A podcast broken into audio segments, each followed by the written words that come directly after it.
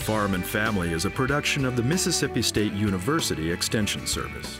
Today we're talking about Mississippi State University Extension's Aim for Change initiative. Hello, I'm Amy Myers and welcome to Farm and Family. Today we're speaking with Dr. David Buys, State Health Specialist with Mississippi State Extension Service. So, Dr. Buys, tell me about what Aim for Change is and how it engages our Delta communities. Yeah, of course, Amy. As state health specialist, I'm responsible for and honestly have the honor of listening to the needs of our Mississippi communities. The obesity epidemic significantly has increased the risk for a multitude of health issues in our communities. One of those is diabetes and then other other chronic issues as well. Really, it limits what a person can do. Simple things like playing with your kids or going for a bike ride or just having the energy to get through the workday or struggles. And that's exactly what inspired me with this opportunity. Aim for Change is a high obesity program, which we call HOP. And HOP has three primary focus areas nutrition, physical activity, and food systems. Our initiative, Aim for Change, makes us take a hard look at are people not choosing healthier foods and ways of living? Or are those foods and access to physical activity simply not available? What we found so far talking with community members and stakeholders is that really there's a lack of fresh foods and limited ways and areas for people to get active and stay active. Um, and if these people, if these opportunities uh, were available, community members would be able to benefit from healthier foods and activities.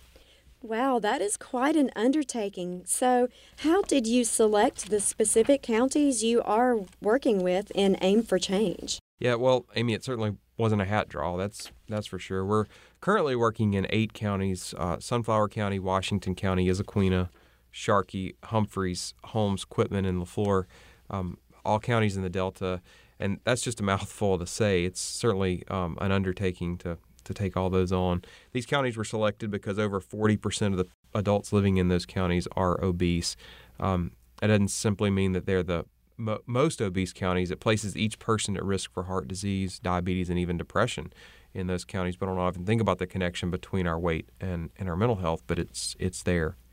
And for those reasons, that's why our work here is so important. And getting support from our communities is integral to reducing and preventing obesity in these counties. And um, we, we will be expanding into other counties in the state that have high obesity rates um, as well. But right now, we're focused primarily in the Delta and in, in building relationships there.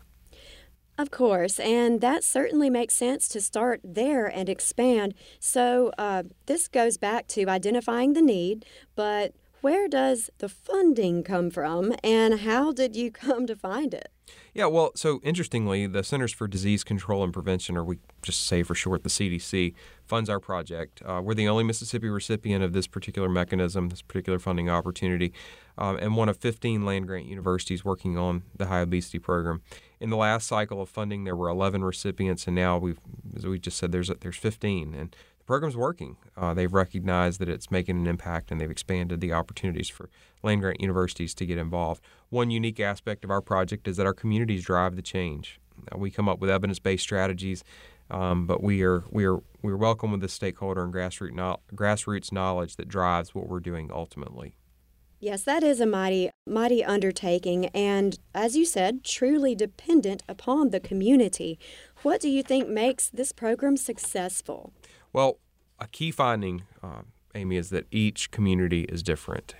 There is not a cookie cutter approach to make things better. And that's what makes our program successful. Instead of taking that one size fits all approach, we're asking questions first.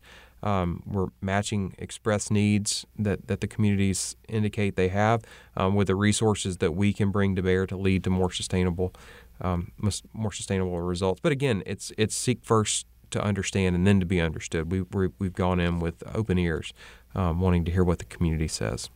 So, David, where can we go for more information about AIM for Change? Yeah, just check out Extension's website, extension.msstate.edu. Again, extension.msstate.edu. And in the search bar, look for AIM for Change. Uh, search on AIM for Change, and you'll find several resources, news stories, um, and information about our project. Thank you so much. Today we've been speaking with Dr. David Buys, State Health Specialist at Mississippi State Extension. I'm Amy Myers, and this has been Farm and Family. Have a great day. Farm and Family is a production of the Mississippi State University Extension Service.